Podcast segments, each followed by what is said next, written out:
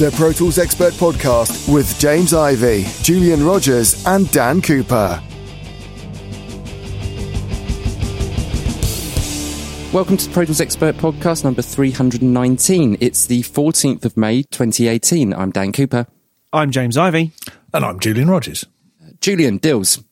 Save 20% on the brand new Bute Loudness Suite by Signum Audio, making it £199 ex-taxes for the surround version or £159 ex-taxes for the stereo version instead of £250 and £200 respectively. Don't miss your opportunity to get this brand new Loudness Analysis and Normalization Suite at a 20% discount. Also, check out Alan's review on the site. You can also check out the rest of the deals from our partners in the Partner Deals section of the Deals page. Okay, let's move across to some talking points, and these are sponsored by our friends at Universal Audio.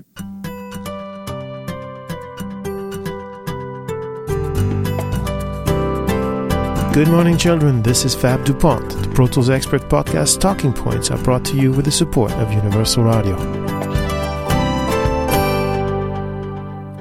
Do your vocal recordings need more shine?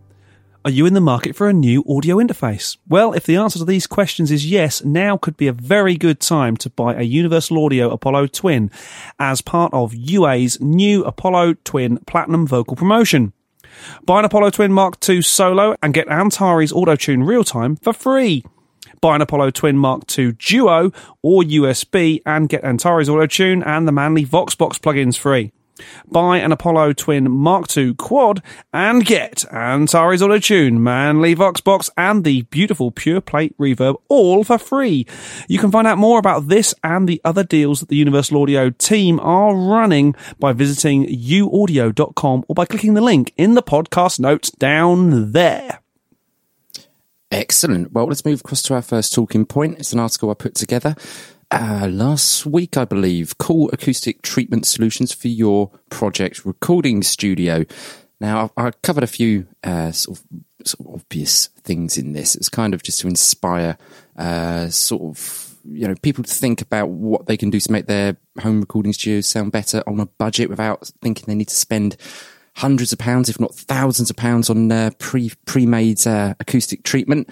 So instead of talk about that article, instead I want to talk to you, James, and Julian, and let's think about our first recording spaces or studios that we've been in and thought, well, this sounds a bit naff in here. How do we make it sound better? Because I remember when I first started in my humble little bedroom, acoustic treatment wasn't really at the top of my priority list, but it's soon become something that I thought was quite important. And yes, let's start a conversation with this. James, think back to your first little home studio setup. What did you do for acoustic treatment? Was it important to you? Bags. Go for it. Oh, let's hear the story.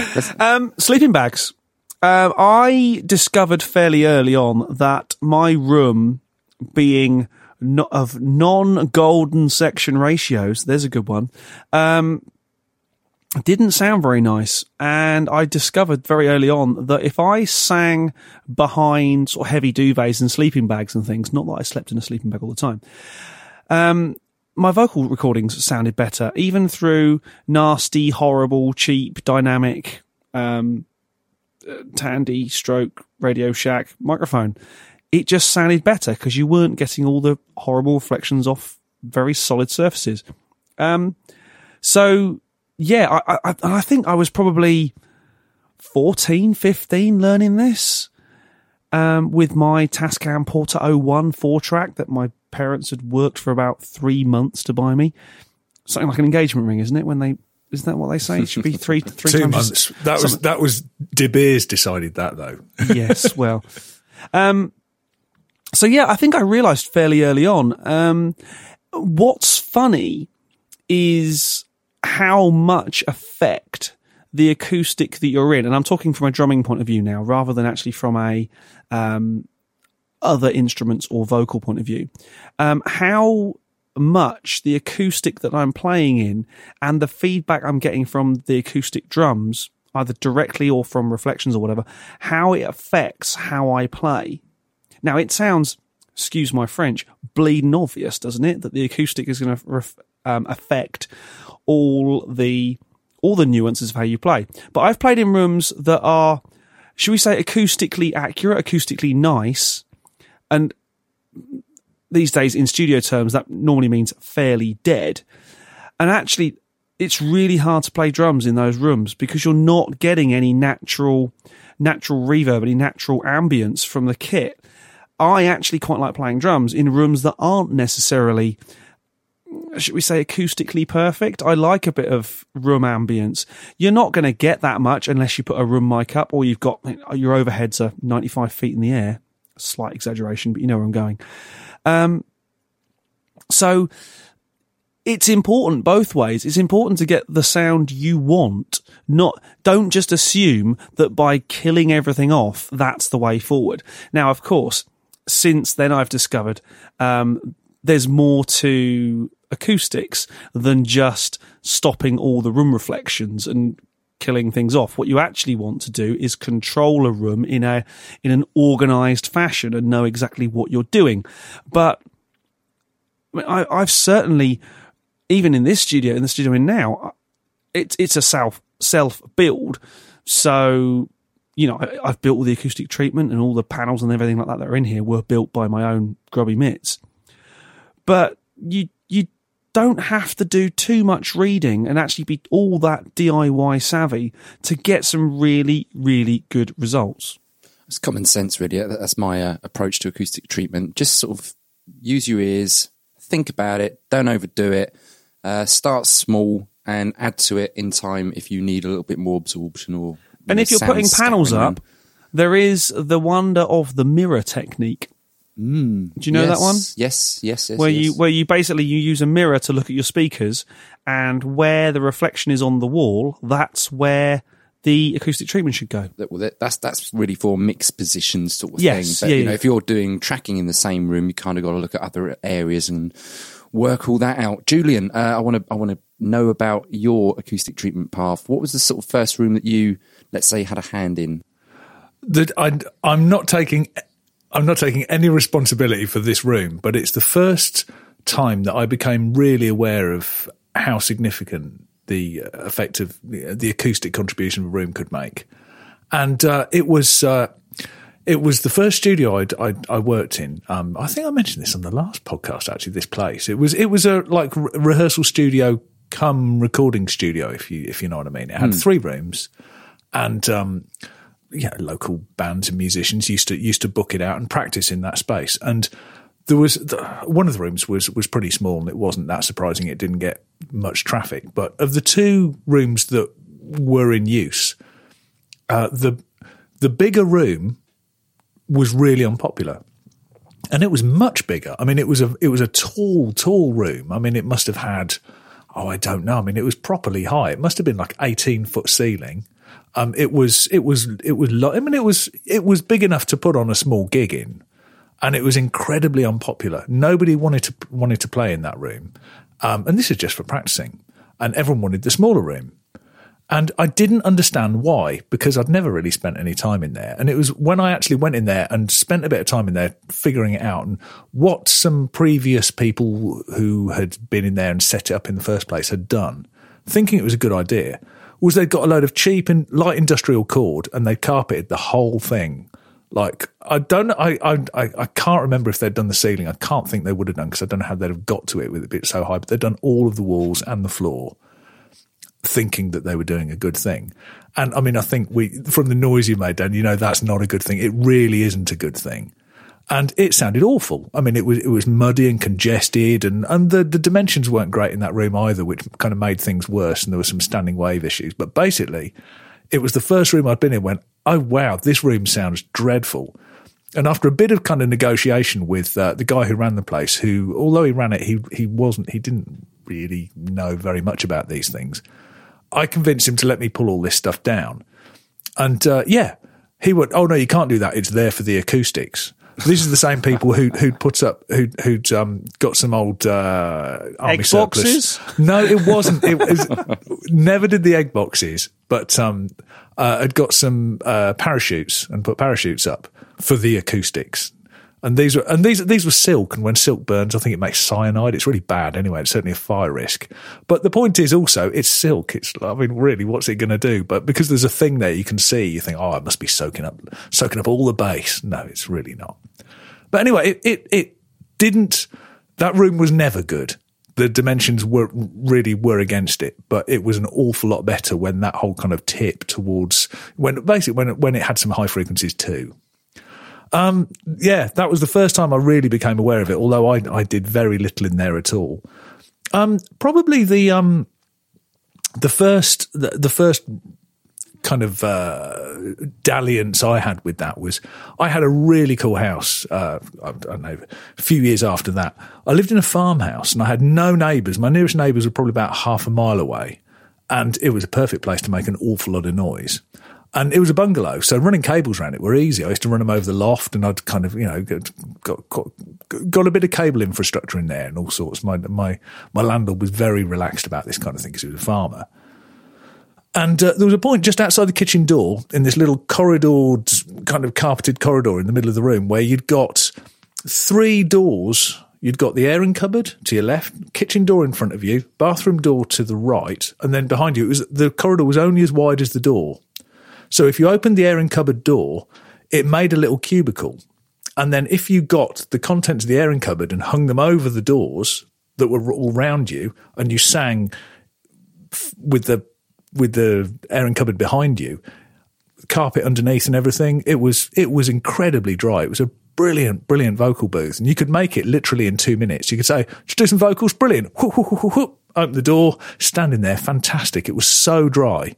And that was when I really started to appreciate the fact that you need some depth to absorptive material. And if you've got 3 foot of airing cupboard full of blankets and linen and stuff, that's actually going to do something. Whereas, you know, hanging a duvet up, it does something, but it doesn't do nearly as much. And that was when I kind of really started to figure this stuff out. It was that whole thing about having some depth to your treatment. It's a luxury not all of us can have, and I've never had quite such an easy, ready-made vocal booth since. But yeah, brilliant. It's true. I mean, I remember going to a studio 12 years ago. A guy built it in his back garden in London somewhere.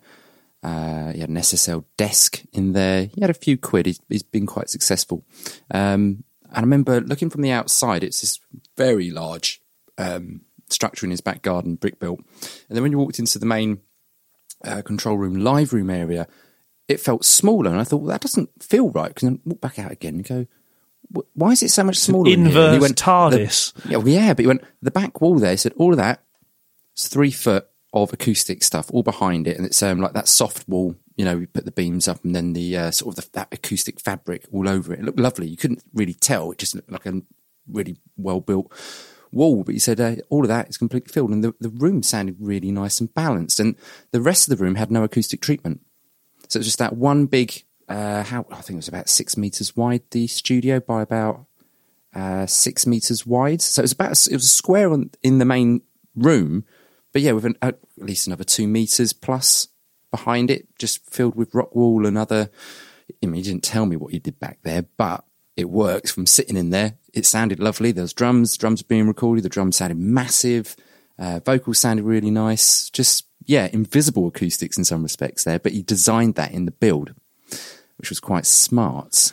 The funny thing is that people who design rooms, I mean, this is going back years, one of my first bands back in Ipswich, there was a well-known, anyone from Suffolk will know exactly where I'm talking about, a well-known research facility where a lot of people work, a great many people work for this company, and everyone in Ipswich either works for them or two or three other big employers.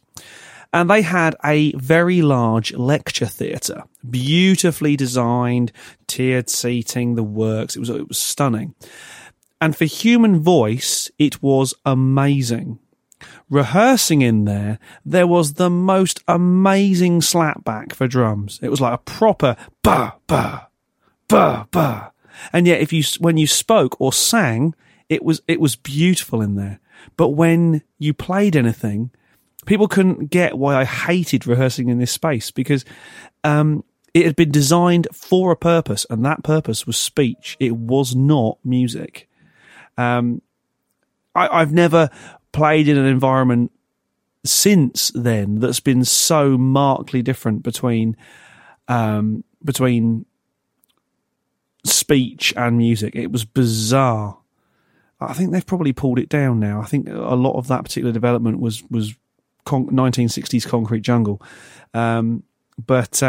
No, it was very bizarre. So yeah, you can do damage with acoustics. If you've got a good sounding room, go with it. You might want to tweak it a little bit, but don't go in, all hammer and tongs and try and make a good room into an amazing room. No, because you can do more damage. You ruin it. And I did that. I wrote an article on this years ago. Not years ago, last year or year before, but years and years ago when I first started up my recording studio in a commercial place. It was a sizable room. I think it's about 6 meters by 4.5 meters wide, which was plenty big. And stupid me, I mean, I had to get in there in about a week and a half from, saying I'm going to hire this room to like quitting my job and moving in. I ordered a load of acoustic foam and I over-ordered because I thought, well, if I don't buy enough, I'm going to be a bit stuffed. So I'd rather buy more and then return it or sell it or whatnot. I didn't. I put an entire load up. Ceilings and walls were completely covered. It was Dubs the Dalek's bedroom by a few of my friends when they walked in. It was dry as a nut in there, but only in the mid-frequencies and the highs. And it sounded okay up until the point I moved my trusted old acoustic piano that I've grown up with all my life. I know this piano. And we moved that in about 3 years later, after I moved into this room, and I was like, oh my God, this piano sounds shit. Because I know it really well. And I just looked around me and thought, oh my God, this is what the foam's doing. And I started tearing it down wall by wall, and all of a sudden my piano started sounding like my piano again. That's when I properly appreciated acoustics and slapped myself on the wrists. So I tore it all down, repainted all the walls, got all the No More Nows crap off the wall. You all know this when you put foam up. If you do it with No More Nails, you pay the price for that down the line. And then got a load of panels, broadband absorbers in, 2 at a time, like Noah's Ark. Got 2 in, put them on the wall, worked for a week. Okay, are they in the right place? Let's get the positioning right. Do I need more? Yes. Okay, let's get a couple more in. And I did that for several weeks, just ordered a couple at a time until I thought this room sounds balanced. My piano still sounds like my piano. Other instruments are actually breathing better. They sound better when I'm tracking. Mixing's working for me. I'm done. I'm finished. I don't need it to do any more to this room. So, Julian, I'm interested about the school that you worked in, the college, sorry. What was the acoustics like there? Because... Shocking. Let's talk about something else. No, honestly, appalling. But these things, they're never properly thought about, because the people who make decisions about things like that have no interest in how good your acoustics are. So, yeah, I mean, architectural absorption. In this example, I've seen it done well in education. In the university I worked at, they'd got it done properly. They'd got some consultants in. But certainly kind of like the college that you're talking about, we're talking that kind of like inch-thick architectural absorption just to soak up flutters for intelligibility for speech. That's all it was for. It was dreadful, absolutely shocking. And we managed to make it work, and we sort of like we had some like homemade gobos and stuff like that, and But what I wanted to pick up on actually was what you were saying about we're talking about two slightly different things here. With acoustics, because there's acoustics for a recording space and then there's acoustic for a mixing space, and they're not the same thing. And what you were talking about then with the piano, this really reminds me of something I scribbled down when we were first talking, and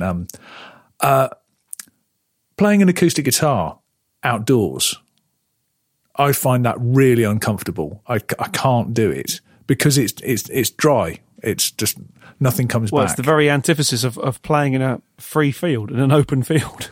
It's just kind of like it's really uncomfortable. And I mean, going back quite a few years, the idea about absorption in recording space, in control rooms was absolutely the way these things were done. But there was kind of a reaction against that, because apart from the fact that you need really powerful monitoring if you've got a very highly absorptive space, then you need powerful monitoring, because the sound's just coming out and all you're getting is direct, okay, but because of that, you know, you're losing everything.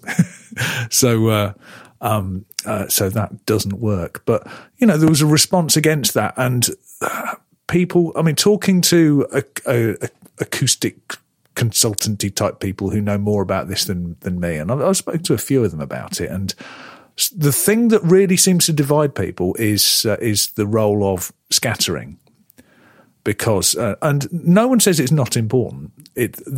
Where I found the difference of opinion is how important it is, and how you need to get stuff, how soon you need to start scattering stuff, because I mean all spaces need some absorption. Not every space necessarily needs scattering, and this is something I found quite a few sort of differences of opinion with, definitely.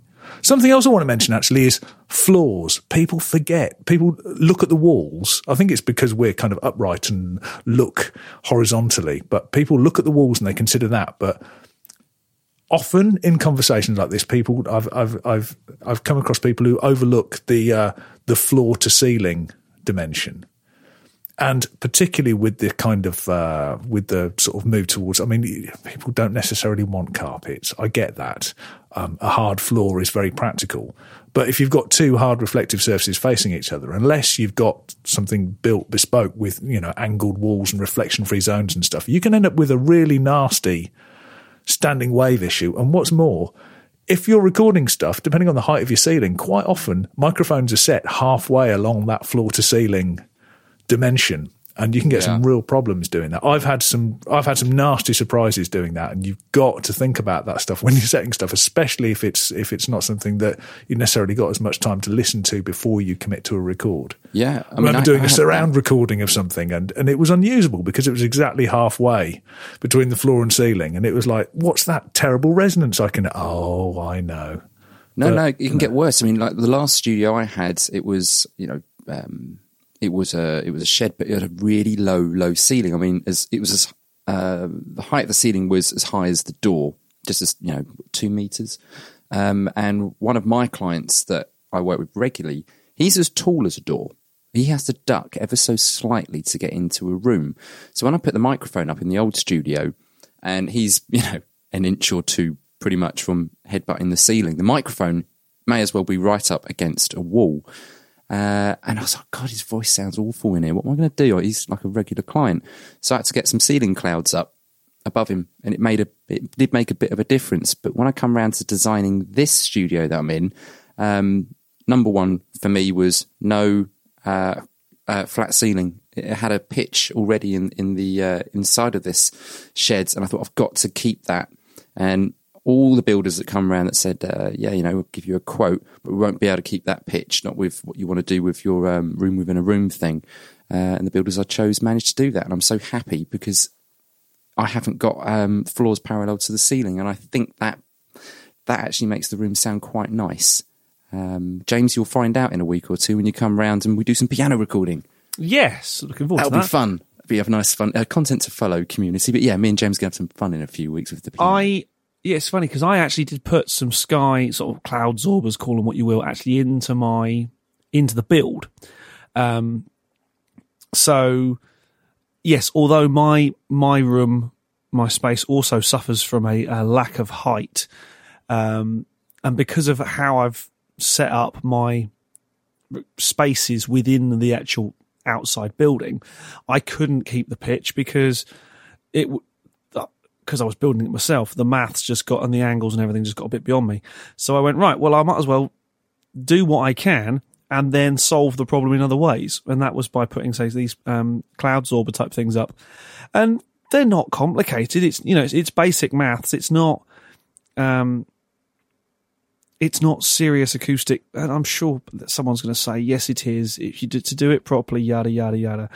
I read an awful, I suspect like you, Dan, I read more about the buildings of studios than I've read about an awful lot of things in a very, very long time. And I'm happy with how this room sounds. Yeah. Okay. I've spent a lot of money on fixing it, as in acoustic. Should we call it electronic acoustic treatment? That's one way of putting it. Yeah. But I'm happy with the noises that come out of this building. So, hey, and clients are too. So what else can you say? Yeah, I think that's, I think you sort of just summed it up there.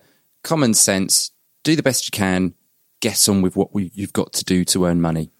If that is your, I have a suggestion for, because I'm wondering exactly how many kind of tips or things people can use we've necessarily come up with in this section.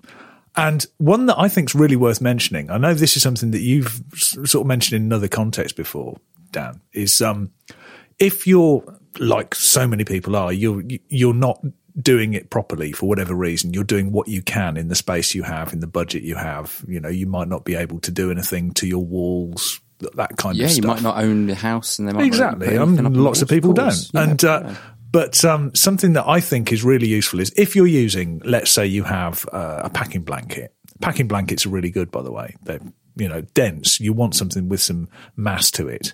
You can make that an awful lot more useful if you leave a gap behind it. Hang it flat on the wall, it's not going to do a great deal. Hang it a few inches away from the wall, better.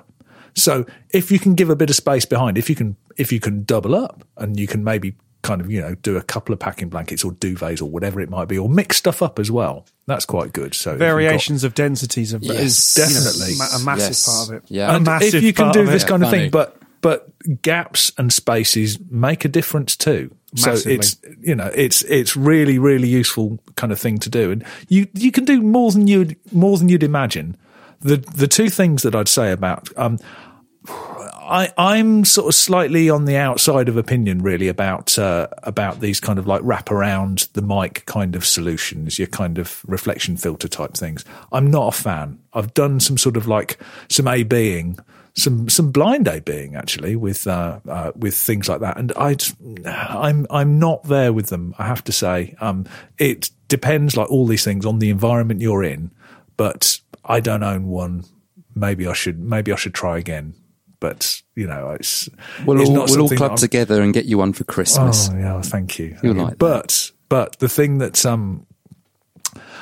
that I think is important not to get kind of too drawn into is a little bit of room on something is okay. If you're listening to a vocal in solo and you can hear a bit of the room that it's recorded in, yeah, it's not ideal, but, you know, ultimately is it going to matter? But the thing that's worse is really, really inappropriate close miking. People going in way closer than the placement, than the ideal placement, just to get rid of that stuff. And there's a real balance to be drawn there. I'm not saying don't do it, but yes, I've heard good recordings wrecked by people going in. Don't record an acoustic guitar from an inch and a half away so that you can't hear any of the room, because what you'll hear won't be an acoustic guitar. It'll be an acoustic guitar from an inch and a half away. You know what I mean? It's like, it's not great. So there's definitely a whole kind of like compromise to be reached on that stuff. But close isn't necessarily good, and a little bit of room is worth it compared to an inappropriately claustrophobically proximity lifted terrible recording. So competitions this month. Krotos Audio, the company behind the Dehumanizer, Reform and Weaponizer product range, have announced a new improved Reformer Pro, and we at Production Expert have an exclusive competition for one lucky person to win this groundbreaking software worth 399 of your earthly dollars. So to enter this competition, head on over to the win page, but also check out the partner win section of our win page to see what our partners are offering you the chance to win. Nice. Let's move across to talking point 2. Name the Pro Tools bug you still experience frequently in your recording studio. Now, we know that Avid are working quite hard these days to fix a lot of Pro Tools bugs. May they be old, may they be new, who knows? But this seems to be the trend. We're liking it, aren't we, boys? To see that Avid are getting this... getting through the bugs list, so to speak. It's a good thing. It's a good thing. It's a great thing. But let's not pretend that Pro Tools is the only software with bugs. No. To cross-pollinate a little bit to this week's Russ's rant, for anyone, any of you who read that, no, I don't think any software out there is perfect. But so, as you say, the Avid team are working very hard and very fast to fix some of these problems. Yeah, it's great. I mean, you know, you only need to think back a few years and you'd have to live with a bug for months sometimes. And if you couldn't live with it, you'd roll back, wouldn't you, to an older version? That was quite a common thing that we all used to do. Go, whatever that bug was, nope. Game, that's going to break what I'm doing. I need to go back to an earlier version. And sometimes some people would even roll back an operating system. Geez, you know, but these days, I don't think that a lot of us are doing that. But there are still some bugs out there. But I want us to talk about, see if we can remember a bug that all plagued us. So I wrote about my bug that I still experience frequently. But James, think of a bug that really wound you up in the past of your Pro Tools journey. I did come across a rather antagonistic ladybird once, but I don't think that's the sort of bug you're thinking about. I have to admit, the one that you wrote about, which is the instrument tracks graying out for no apparent reason, is one of the ones that it doesn't really bother me that much these days because most of what I'm doing isn't virtual instrument based. When I do, and I end up going back to a session from the other day, the other week, the other year, whatever, it does drive me insane. It's normally only ever one track in a session as well. It is, isn't it? Yeah. It's not, you could do a whole session worth or a whole track's worth of virtual instruments and it'll only ever be one of them. Yes. Usually drums in my case. Don't bizarre. I used to find out it was DB33, the Hammond patch. Oh. Bizarre. Very bizarre. I think one of the bugs that gets me the most, and it's not really a bug. It's more of a lack of ability to keep up with updates. And it's when you find that a rogue plugin is taking your system down or causing a massive slowing down or a massive CPU, load on your system. And it's not because you've done anything. It's because you haven't kept entirely up to date. Now, there was not that long ago where I was a great advocate of sticking with what you've got because there's a fair chance it works still. But by not keeping up to date, you do tend to find that occasionally when you update one thing, you break something else. House cards come down. Yeah, it can be a little frustrating. And you end up going through that whole process of cutting your plugin list in half and bringing in half. And then if it's not that one, you half the second, you quarter it, and then you eighth it until you find, inevitably, it's always in the last batch, isn't it? It's always in the last place you look. I can't think of any more that really bite me on a regular basis. I think that could be because I'm not really using Pro Tools that heavily. I'm certainly not diving into automation in a big way. I know there are a few bugs that issues, should we call them, that people have found with some of the more advanced automation features. Again, I could be making that up. I don't think I am. I think most of the things I've found are to do with the way that Pro Tools interops with the operating system and or anything else on the outside. So problems maybe with drivers or a lack of driver. So I'm actually fairly happy apart from that one problem. Julian, Pro Tools bugs. Past or present? I'm just looking back through the Facebook post and trying to see if we've got. I mean,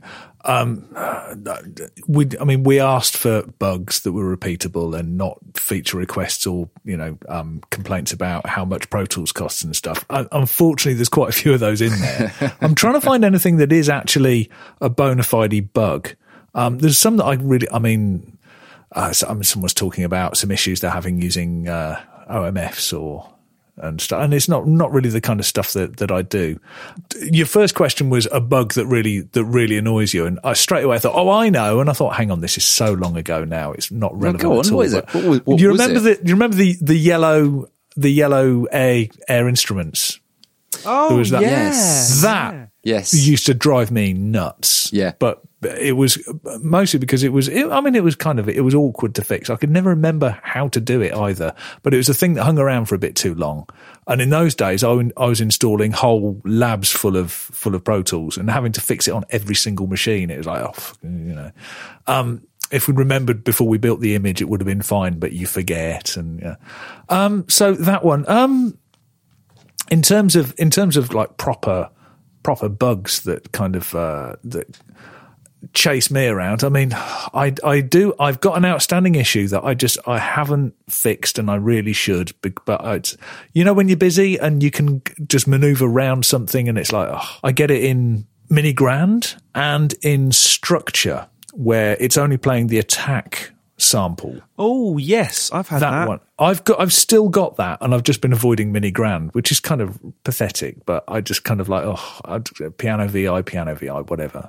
Been using a lot of Velvet. I'm going, hey, I like electric pianos, but I found it's bizarre you say about that one.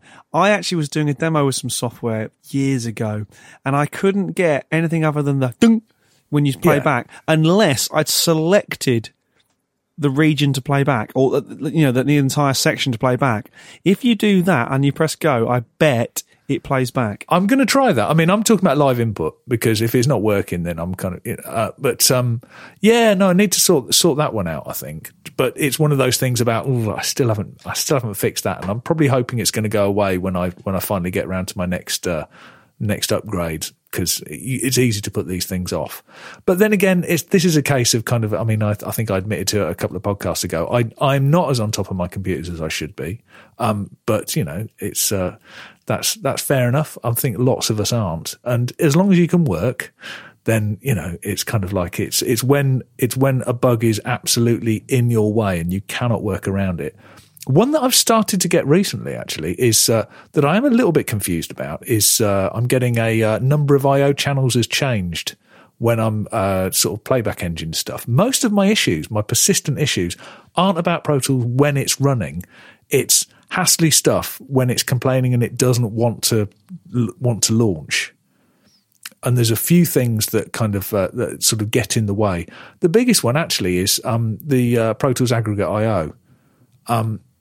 Which that, to be fair, that's just rubbish. It doesn't work, but it's that thing about. I mean, it's almost become part of my routine sometimes. If Pro Tools is having a bad day, it's just launch, hold N, go in, change playback engine manually because it's complaining. But it's not really fair, just because what we tend to do half the time when I'm running Pro Tools and I'm sharing a driver with another at least one other piece of software, usually two.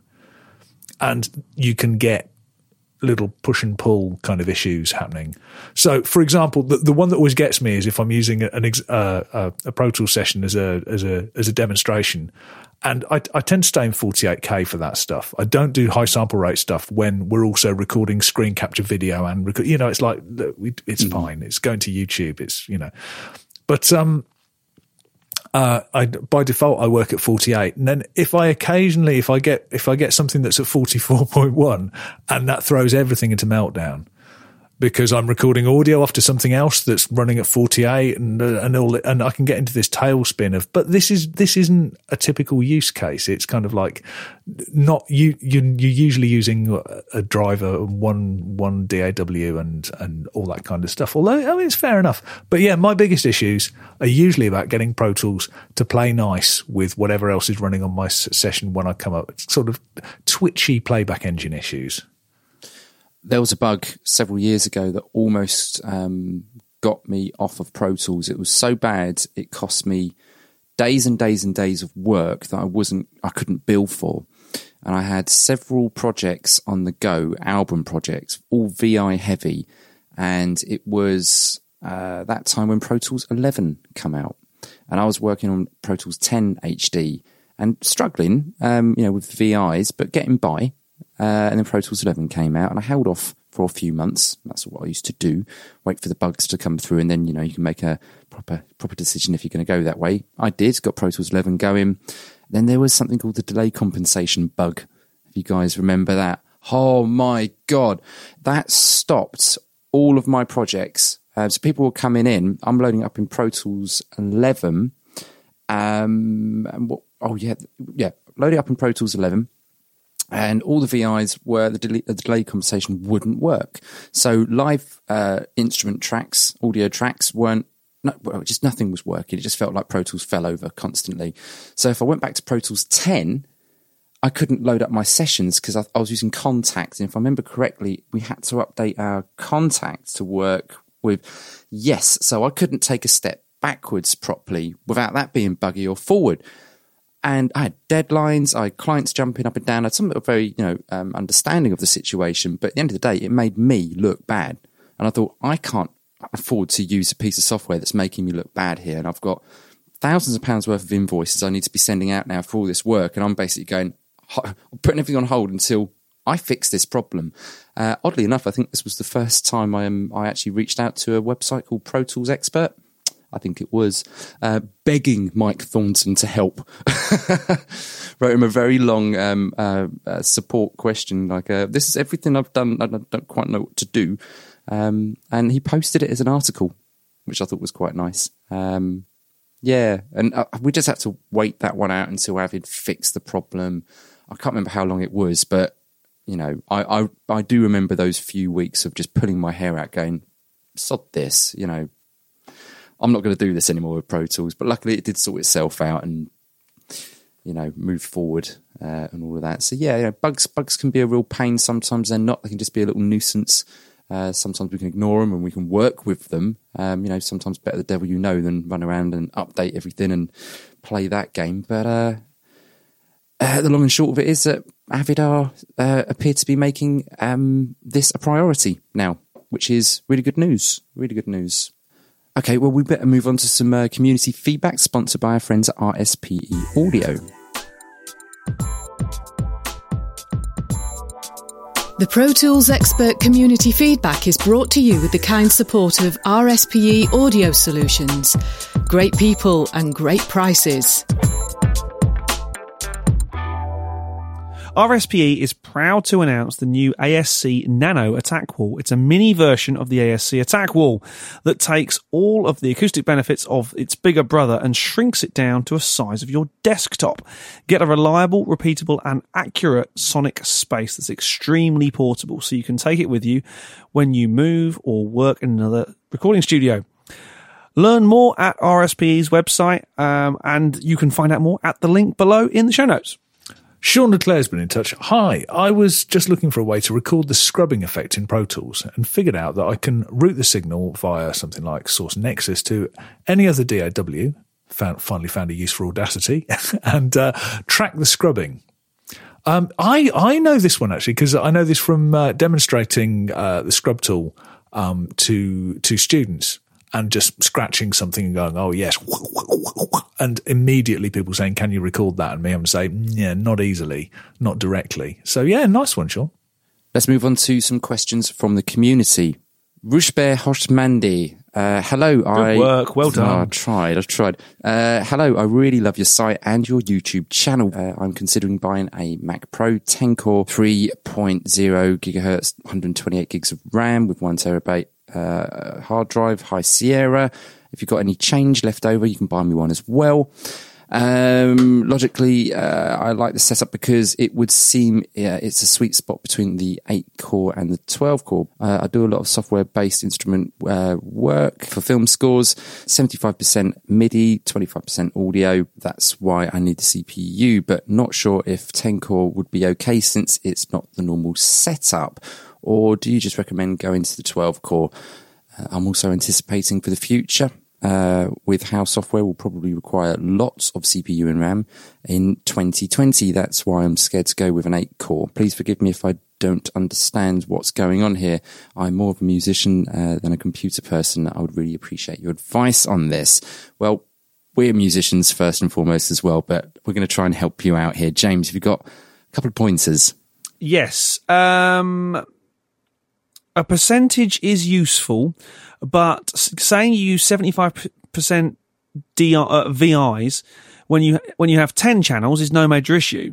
That's like 7 or 8. Do that on a Mac Mini.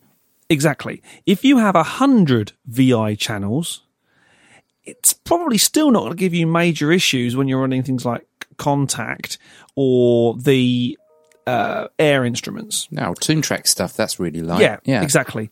20 Omnispheres, however, is going to load up your system. So it's kind of difficult to advise. Yes, you are probably right. Always go for most bang per buck you can afford. So if you're thinking 8 core, 10 core, 12 core, I'd probably be going the 12 core route just because it's probably not that much more dough. I haven't looked, holds up hand. But you had a 12 core, didn't you? I had a 12 core and it was fantastic. So you can speak from experience because I think you had an 8 core first. I went from a 6 to an 8 to 2 6s. Yeah, it was 2 6s. Twin processor 12 core. And you're doing video as well, So you were using this as that was on a pimped Mac trash can rather than a cheese grater, but the specs were similar. There are some differences, Thunderbolt being one of them. And I had absolutely no problems running very, very high track counts. I think we even did there's a video online of the we called it the Mac Pro power test session, and I think we were up towards 200 tracks of audio. And the full 128 inch, 256 now, isn't it? 256 instrument tracks. I didn't have a problem. More recently, I've done the Mac Pro power test on the new iMac Pro, and we could not break it. I know it's a lot of money, even for the basic model. But the new iMac Pro is a stonking machine. It is a killer little machine. We'll dig out the link to my review of that, and also the link to my cheese grater upgrades, so you can see what we achieved purely on the numbers, But You haven't told us what you're doing. Yes, you're saying you're using 75% virtual instruments or MIDI. Again, if you're running 200 instruments, you're gonna stress a machine a lot more than if you're running 12. Mm. But I mean, those trash cans are seriously good machines, even though they're 2013 spec. No, that's not right, is it? What year were they? They were 2013. I think they were announced in. It was something like the end of 2013 or the end of 2012, and then they shipped. Not that long afterwards. As soon as I said 2013, year. I thought, that is right, isn't it? Yeah, 2013, 2014. They are blooming quick machines. So I go mega bang for your buck. But I would not discount the new iMac Pro. It's a serious machine. Two things. First of all, about the Mac Pro trash can, as we call it. My dad uses these. He works in a big old print house, so they all have them on their desks because they're all working in Photoshop and all Adobe products and whatnot. And he says, cause I said to him, "Oh, should I get one? I know a few people that have them." He goes, "Dan, they're so unreliable. They just go bang. They just blow up all the time." And you go, "Really? Well, did that happen with the old cheese graters?" He goes, "No, never did. But these ones, they seem to expire quite quickly. So I'm just putting that out there from." A trusted source of mine. Second little thing here that is raising a bit of concern. He's looking forward to 2020. He said that he's scared about or anticipating for the future with how software will probably require lots more CPU and RAM. Sure, I mean, that happens in time, but the software that you're using now in terms of virtual instruments, so let's say using Kontakt, Omnisphere, Tune Track stuff, UVI stuff, East West, Spitfire Audio, they're not just going to double the requirements in 2 years. That stuff's still going to be the same. Do you know what I mean? Kontakt that I've used for the last, I've lost count of how many years. I don't feel that needs more juice from me every time. I think they're actually probably using less. I think they're using less. Coding's getting better and everything's getting more efficient. That's the thing. I think software's getting more efficient. I think there was a point where it was getting more thirsty. I think there was a version of Isotope Ozone a few years back. I think it was 6 or 5. I thought, this just doesn't work on my machine. It's getting too thirsty. And that's this machine I'm using now. Now I'm using Ozone 8, and it's really lean. It's no problem. It works perfectly in massive sessions. So I think software's actually getting better in that respect. So I wouldn't worry about feeling like you have to put your hand in your pocket because software's getting more greedy. I think that's not exactly completely true. I'm sure there's some softwares that will come out down the line that you might want that will demand a powerful machine. But the stuff that you're using now, I think will be the same in a couple of years or moving forward, if not more leaner on your system. What do you think, Julian? You've been quite quiet. Yeah, I haven't got a great deal to add. I mean, the only thing I'd really say is, all virtual instruments aren't the same. Some things have a heavy CPU load. Some things need a lot of RAM. Some things need both. But if you're sample heavy, then I think you'll need to favour kind of RAM. If you're lots of it's got to be an awful lot of synthesis going on to strain a modern processor that much, I would have thought. But, you know, if you're running a lot of it, then absolutely, I'm sure you can do that. But, yeah, just think about exactly what it is you're doing with it, because VI could cover a multitude of sins. Jim Malunga's been in touch. Dear Pro Tools expert, I hope you're doing marvellously well. Thank you very much. We are. I'm currently studying sound engineering and design, and I'm in my final year writing a dissertation. I was wondering if you could help me answer a few of the questions. Analog versus digital saturation in gain staging. Which one do you prefer and why? Would you rather apply saturation in gain staging or the mixing stage? Do you overdrive mic preamp during gain staging? When overdriving the gain on a console or preamp, is there any instruments you would not recommend with this technique? What's your favourite analog mic preamp and digital preamp and why? And when tracking, which meter do you advise to use? First question, are you asking us to write your dissertation for you? I do hope not, because that's not like in the spirit of academic endeavour. Yes, yeah. and also, when we put something along the lines of, hello, it's James here from Pro Tools Expert, do make sure you don't copy it verbatim, because it could be a giveaway. This is something that I think... Gain staging, yes. You remember last week we had that Bob Katz write-in, and I said Bob Katz, yeah. And I said that I'd been reading his book that afternoon. I wasn't just making that up. I genuinely had been. And if you haven't read Mastering Audio by Bob Katz, do. You should. It's a good book that isn't full of the same old stuff that everyone says. He's a very clever man who knows what he's talking about. And I was reading, amongst other things, the chapter on gain staging. And it was so nice to see that stuff and go, now this is gain staging. This is proper gain staging. And basically, it's just, there's not a great deal of it. There is some of it in digital systems, but really, you know, it's gain staging. Proper gain staging is an analog process. And as soon as things go digital, then suddenly everything's quite a bit more relaxed. So, yeah, okay. I mean, in terms of gain staging into my system, I've got a 1073. I can attenuate it. I can drive it hard and pull it back, so that, you know, that's a gain stage. But once it goes through the converter, basically, there's no more gain staging to worry about. Right, apart from I don't have my monitors turned all the way up. Actually, this is a good point. I don't have my active monitors turned all the way up. I pull them back so that I'm not on a kind of like a super sensitive monitor control. But that's it. That's your lot. Whereas if you compare that to gain staging a big load of analog equipment together and getting it to play nice with with adequate headroom and keeping signal to noise ratios under control and all of that stuff, and some stuff's minus 10 dBV and some's plus 4 dBU, and it's not even comparing the same things because there's not 14 dB between those, there's 11. So, you know what I mean? It's like there's quite a bit to talk about there. But in terms of digital stuff, analog versus digital saturation in gain staging. Well, I'm not aware of there being such thing as digital saturation.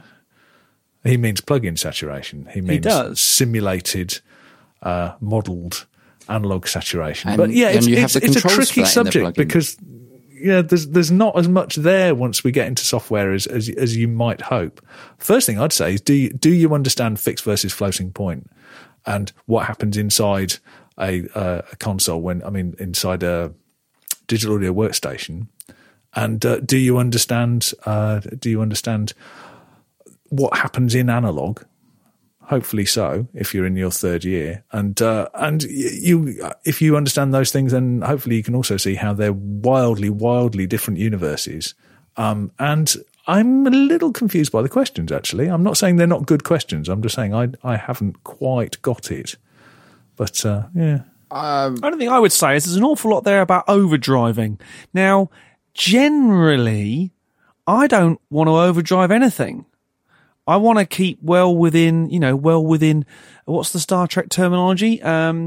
Acceptable operational parameters. Yes, you can dial a tone in by hitting a preamp hard, but actually, these days, that's not how records sound. They generally sound a bit cleaner. Again, stop me if I'm wrong at any point. Please do, chaps. I won't print a distorted vocal, for example. I won't print a highly overdriven, for lack of a better word, vocal. I want to get everything nice and clean to tape. So then, as you talk about later, applying different saturation plugins, be they tape-based or virtual tape-based or actual tape-based. I would almost say, Juma, get back to us with actual questions for us, rather than just listing off a load of stuff that's on your dissertation paper. Because, say, Julian has worked in education. I've sort of dabbled a little bit. And we all have friends who still do. And I do feel a little bit like, what was it they say? To steal from one source is plagiarism, but to steal from many is research. I don't think we quite count as many. You can't quote us on a dissertation in your footnotes as Pro Tools Expert Podcast. The Pro Tools Expert Podcast. We're not that kind of publication. It's... So I think where we're coming from really, Jim, is you want to know about our approaches to using a microphone preamp. And a lot of that seems to be about getting a sound from it. It seems to be about pushing up against the top and clipping it to get some kind of character from it. Considering the decades of design that have gone into people trying to avoid that happening and trying to pass on the input to the output as accurately as possible, that's kind of like that's really where we want to be starting from. And yes, some people have abused it in the past, and there's nothing wrong with that, and it's very good. But it's not the point of a mic preamp. A mic preamp is not a distortion device. At least that's not its primary purpose. But I want to actually point this out. Between James, me and the Pro Tools production expert team, we have actually had the chance to play with a fair few preamps, haven't we, James? And in our reviews, it's not uncommon for us to obviously test these things and try and dial in some sounds. And when we do that, we're actually showing people our tastes, personal tasting. Let's say I've got a Tegler preamp here, and I'm going to go, right, I'm going to show you how to use this really quickly, and I'm going to dial in a tone I like. Oh, I quite like that. That's got some saturation there. Gives you an idea of what different preamps do, how they sound. So probably best to head on over and watch these videos. We'll put a link in the show notes, so then you can actually watch us play with preamps, and you might learn a few nuggets of information that way that might be useful. And certainly preamps doesn't just stretch to the actual hardware version. There are so many software preamps now that either are part of the Universal Audio UAD2 platform in sort of unison format, or there are loads of plugins that are designed to emulate the front end of a vintage console, for example. And that's when you can experiment with dialing in the tone of those vintage pieces. Yeah, get the demo. You can play with this stuff in an afternoon. Don't cost you a penny. You can play around. It'll give you an idea of what the hardware does. But certainly these days, as Julian and Dan both say, I don't think we're looking to commit, and I know we use that word a lot. I don't think we're looking to commit. Let's refer to it as undesirable distortion to tape or to disc these days. Whereas before, that was the sounds they had, and that was what they did. The Pro Tools Expert Podcast is created using Source Connect Now from Source Elements. Register now for your free account at now.source-elements.com. If you've ever tried to do interviews over the internet with apps like Skype, you will know how hit and miss the audio quality and connection can be. And even on a good day, it isn't really good enough for a long-form interview. We now use Source Connect now, which offers ISDN equivalent quality audio using a Chrome browser, no software to install. To get your free account, follow the link in the podcast notes. Can I do it? Can I, please? Can I? Can I? Please, can I? Do it. It's time for Find of the Week.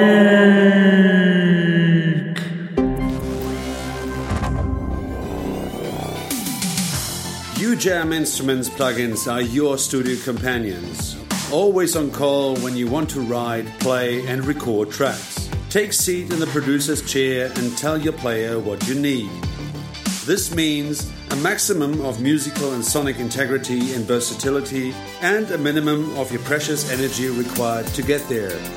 Discover our virtual instruments at ujam.com.